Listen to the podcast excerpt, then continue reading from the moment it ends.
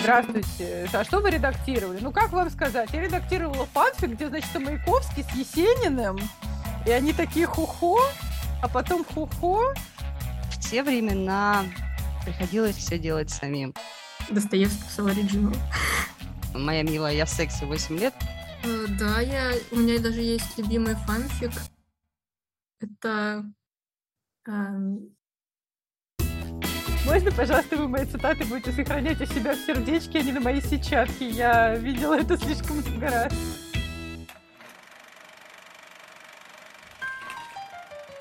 Всем привет! Это подкаст «Квир-культуру» кинофестиваля «Бок о бок». Меня зовут Саша, и сегодня мы говорим о части культуры, которую довольно часто считают маргинальной. При этом она важна для развития адекватного, толерантного общества.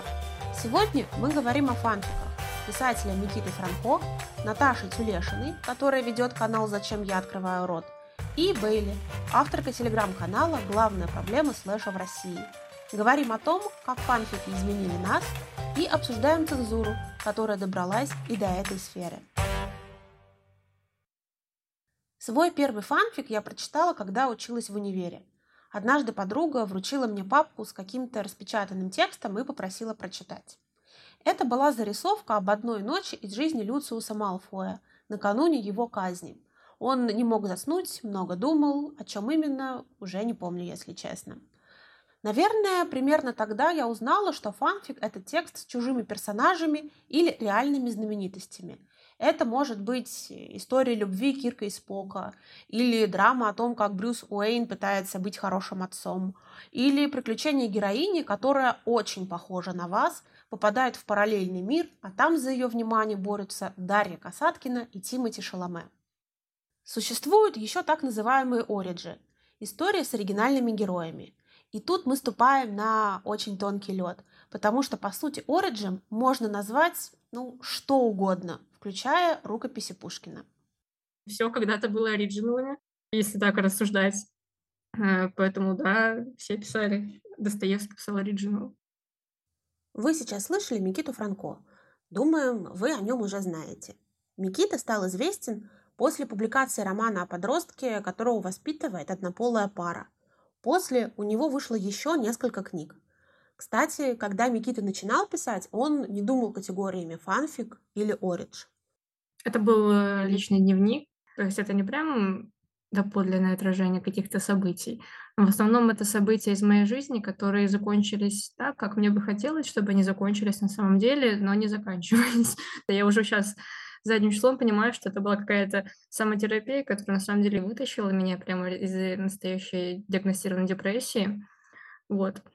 И тогда я не думал, что я пишу книгу. Меня скорее на эти мысли наталкивали какие-то комментарии, которые я получала, что вот это могла бы быть книга, или там это похоже на книгу, очень там как-то художественно написано, что-то такое. И уже, наверное, по мере написания я иногда приходил к мысли, что, ну, может быть, это правда, может быть, книгой. Есть такой стереотип, что фанфик – это не просто любовный роман, а даже эротическая проза. Действительно, есть довольно много текстов, которые описывают секс. И, надо сказать, это важно. Фанфикшн всех оттенков сексуальности и всех оттенков какого, какой бы то ни было практики секса делает огроменное дело, потому что на русском языке не разработан язык, которым мы можем разговаривать про тело, про секс, про ну, что называется, про непосредственную физиологию всего этого. Все действительно прикрыто какими-то стыдливыми простынками. Он схватил ее, и то он схватил ее. Это было довольно революционно э, на фоне какой-то вообще занавесочки, и потом они проснулись с утра, потом было он схватил ее, потом пришли фанфики и такие, позвольте, мы хотим не только описать процесс, мы хотим выстроить весь контекст вокруг этого процесса и сделать процесс – основным блюдом текста. Мы хотим попробовать описать секс так, чтобы он был привлекательным, чтобы он был не кринжовым, чтобы он был интересным, чтобы он был сюжетным. Это очень здорово. Надо сказать, что фанфики далеко не всегда про то, как он бросил ее на кровать. По статистике за 2020 год во многих текстах, которые размещены на фигбуке, крупнейшей российской платформе фанфиков, вообще нет романтических или сексуальных отношений.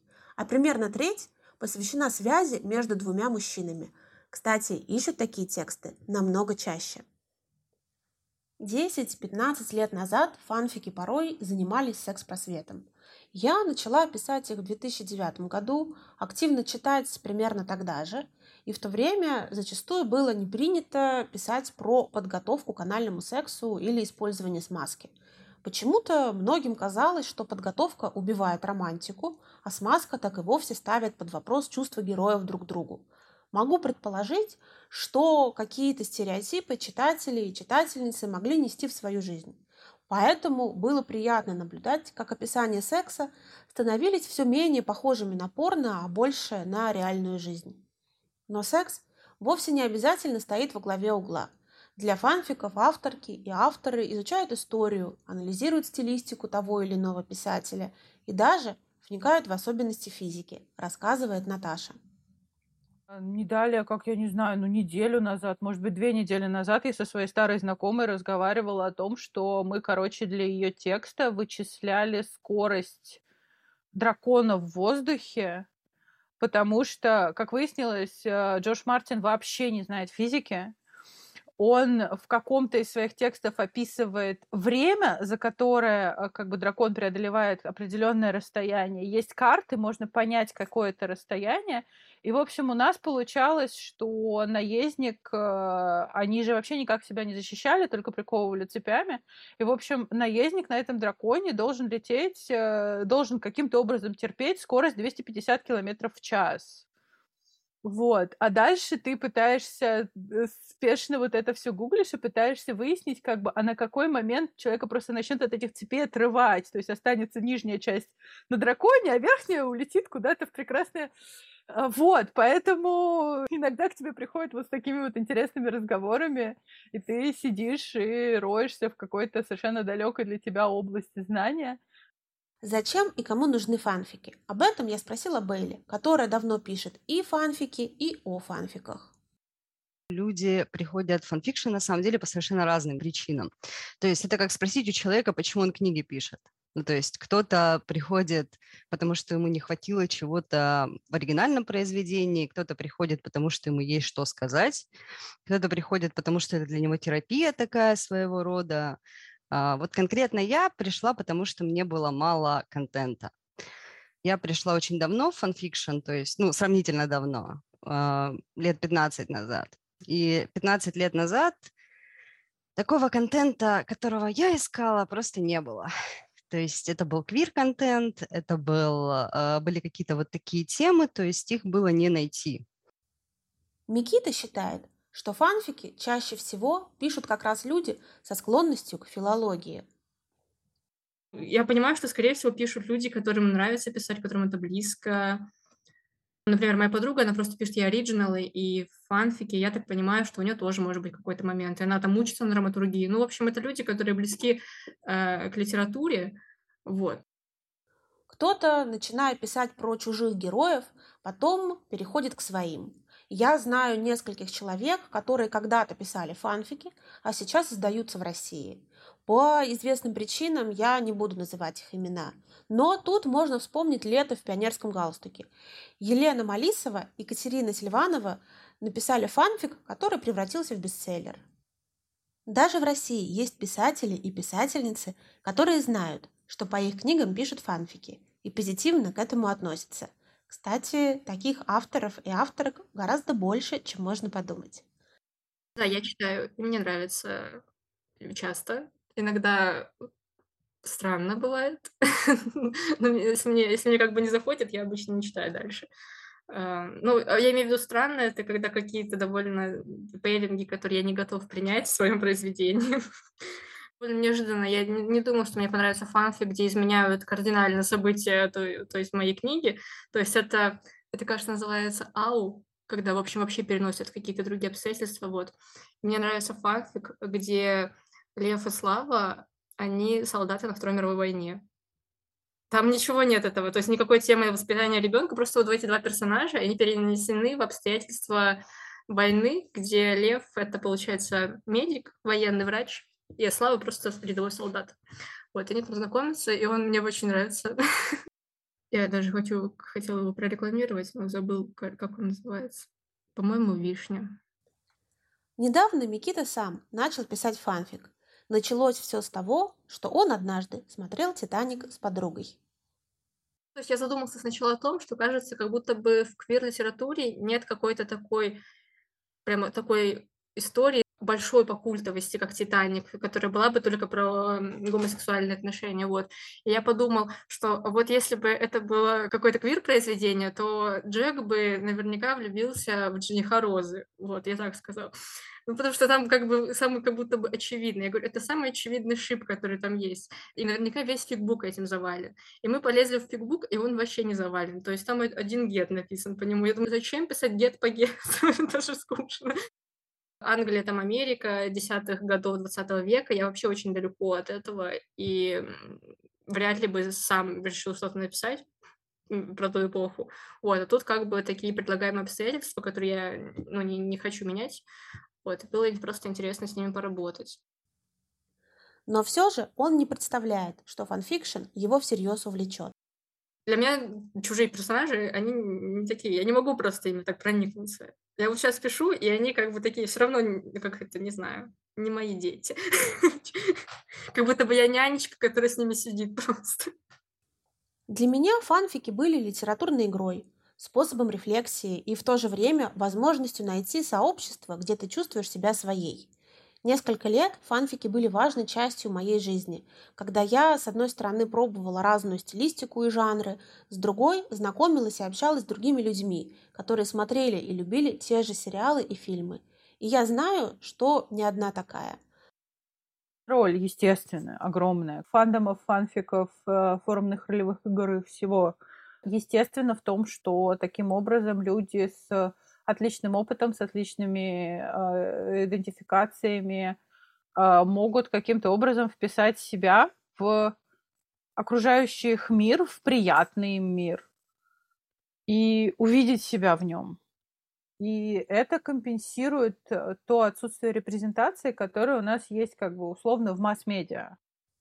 Более того, фанфики многое значат вообще для всех персон, которые их читают или пишут фанфики, фандомы, форумные ролевые игры, это само по себе настолько освобождающее, что, честно говоря, я понимаю, что я сейчас очень сильно обобщаю, но мне кажется, что люди, принадлежащие к этому, в принципе, немножко квир это тоже немножко выделяет тебя из стандартного течения жизни, в котором, в котором ты, ты заканчиваешь школу, потом ты заканчиваешь университет, потом ты выходишь замуж там, или женишься, берешь ипотеку, рожаешь первого ребенка. Это все может происходить в твоей жизни, но параллельно у тебя есть как бы какая-то другая жизнь, жизнь фандомная. И она делает тебя э, не только женой, матерью, сотрудницей, она делает тебя наездницей драконов или вампиршей, или кем угодно. Ты можешь быть кем угодно. Это само по себе очень сильно квир. Порой фанфики упрекают в том же, в чем и видеоигры. Есть тексты с подробным описанием жестокости. И есть мнение, что это делает нас толерантнее к насилию. Фанфики — это и, помимо всего прочего, еще и место, где никто не пострадает, если ты э, каким-то образом проживешь какую-то свою фантазию. Это текст. В нем можно делать вообще все, что угодно. Come on, какое количество э, женщин носит в себе сексуальные фантазии, связанные с изнасилованием? Немаленькое. И возможность прожить эту фантазию так, что ты у руля, ты контролируешь то, что произойдет. Вот она. Вот она твоя возможность. Компьютерные игры сокращают уровень насилия, а не повышают его, так и здесь. Возможность э, иметь какое-то место, чтобы поговорить, э, прожить свои фантазии, кажется мне, скорее сократит порыв э, нести эти фантазии в реальную жизнь, нежели чем, э, наоборот, его увеличит. Все же знают, что 50 оттенков серого сначала были фанфиком по сумеркам. Нет, я не призываю немедленно читать оттенки, если вы этого не делали, или менять свое отношение к книгам, но они сделали очень важную штуку. если, что называется, до «Сумерок» э, вся вот эта вот история про то, чтобы иметь э, девочку, главную героиню, которая активно чего-то хочет, от лица которой ведется повествование, которая, чьими глазами мы смотрим на довольно отличающийся от нашего мира. Ну, до Стефани Майер этого было, я не могу сказать, что вообще не было, но этого было меньше. И в это определенно не, не было стимула вкладывать столько денег. Аналогичное случилось после 50 оттенков серого, когда вот эти вот мутноватые тексты э, про секс, написанные женщинами про женщин, они вдруг выходят в мейнстрим. Вдруг появляется огромное количество популярных серий, строящихся как бы на том, что у главной героини есть желание, и она как бы, ну, не боится применить их на практике. Вау, спасибо большое. Это сделал фанфик. Для многих фанфики стали трамплином для получения новых навыков.